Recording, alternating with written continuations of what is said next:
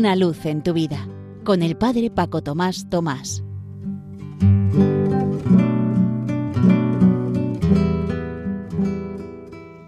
Queridos amigos de Radio María, os saludo muy cordialmente desde la parroquia San José en Las Matas, cerca de Madrid. Ayer, fiesta de la conversión de San Pablo, con el rezo de las segundas vísperas se concluía el octavario de oración por la unidad de los cristianos, celebrado en casi todas las diócesis, y todos los años hay una homilía especial en las vísperas de esta celebración con la presencia de miembros de otras iglesias y comunidades cristianas. Os voy a ofrecer distintos textos de tal fiesta como la de ayer, pero de otros años, de distintos papas, para que veamos que tenemos que seguir en todo este camino durante todo el año. Por ejemplo, empiezo con un texto de Juan Pablo II en el año 2003. Decía, llevamos este tesoro en vasijas de barro. No podemos menos de reconocer con realismo las dificultades, los problemas y las desilusiones. Así, a veces existe un cierto cansancio, una falta de fervor, mientras se mantiene vivo el dolor de no poder compartir aún la mesa eucarística. Pero el Espíritu Santo no deja de sorprendernos y sigue realizando prodigios extraordinarios. Es importante considerar que solo el Espíritu de Dios es capaz de darnos la plena unidad visible. Solo el Espíritu de Dios puede infundir nuevo fervor y valentía. Por eso hay que subrayar la importancia del ecumenismo espiritual. Solo en el Espíritu Santo es posible acoger la verdad del Evangelio, vinculante para todos en su profundidad.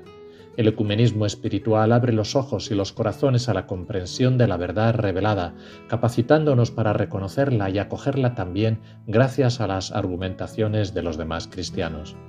Se realiza en primer lugar por medio de la oración elevada a Dios, cuando es posible en común, además. A la oración se añade la escucha de la palabra de Dios en la Sagrada Escritura, fundamento y alimento de nuestra fe.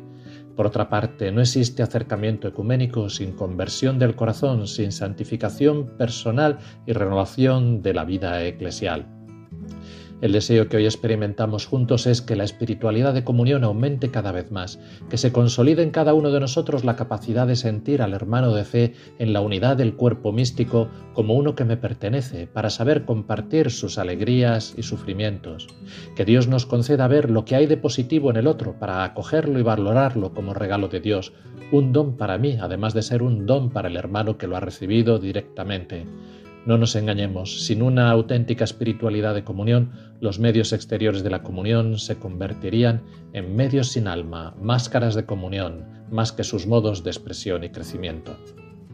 Y el Papa Francisco también, otro año en la Semana de Oración por la Unidad, en concreto en una audiencia general, en el 2016 decía, el bautismo es el poderoso vínculo sacramental de unidad. Tenemos que redescubrir esto y hacerlo juntos, yendo más allá de nuestras divisiones. Todos somos pecadores y tenemos necesidad de ser salvados.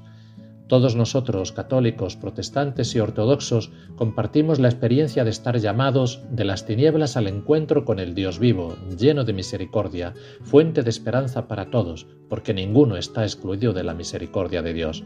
Compartir esta gracia crea un vínculo indisoluble. Y el Papa Benedicto decía en la semana de oración por la unidad de los cristianos, concluyéndola en el año 2012, Confiamos en ser también nosotros transformados y conformados a imagen de Cristo. Imploramos el don de la unidad. Hacemos nuestro el deseo expresado por Jesucristo para que todos sean uno. Compromiso activo por el restablecimiento de la unidad es un deber y una gran responsabilidad para todos. La bondad de Dios vence el mal y el amor supera la muerte. La presencia de Cristo resucitado nos llama a todos los cristianos a actuar juntos, llevar la esperanza allí donde dominan la injusticia, el odio y la desesperación. Nuestras divisiones hacen que nuestro testimonio de Cristo sea menos luminoso.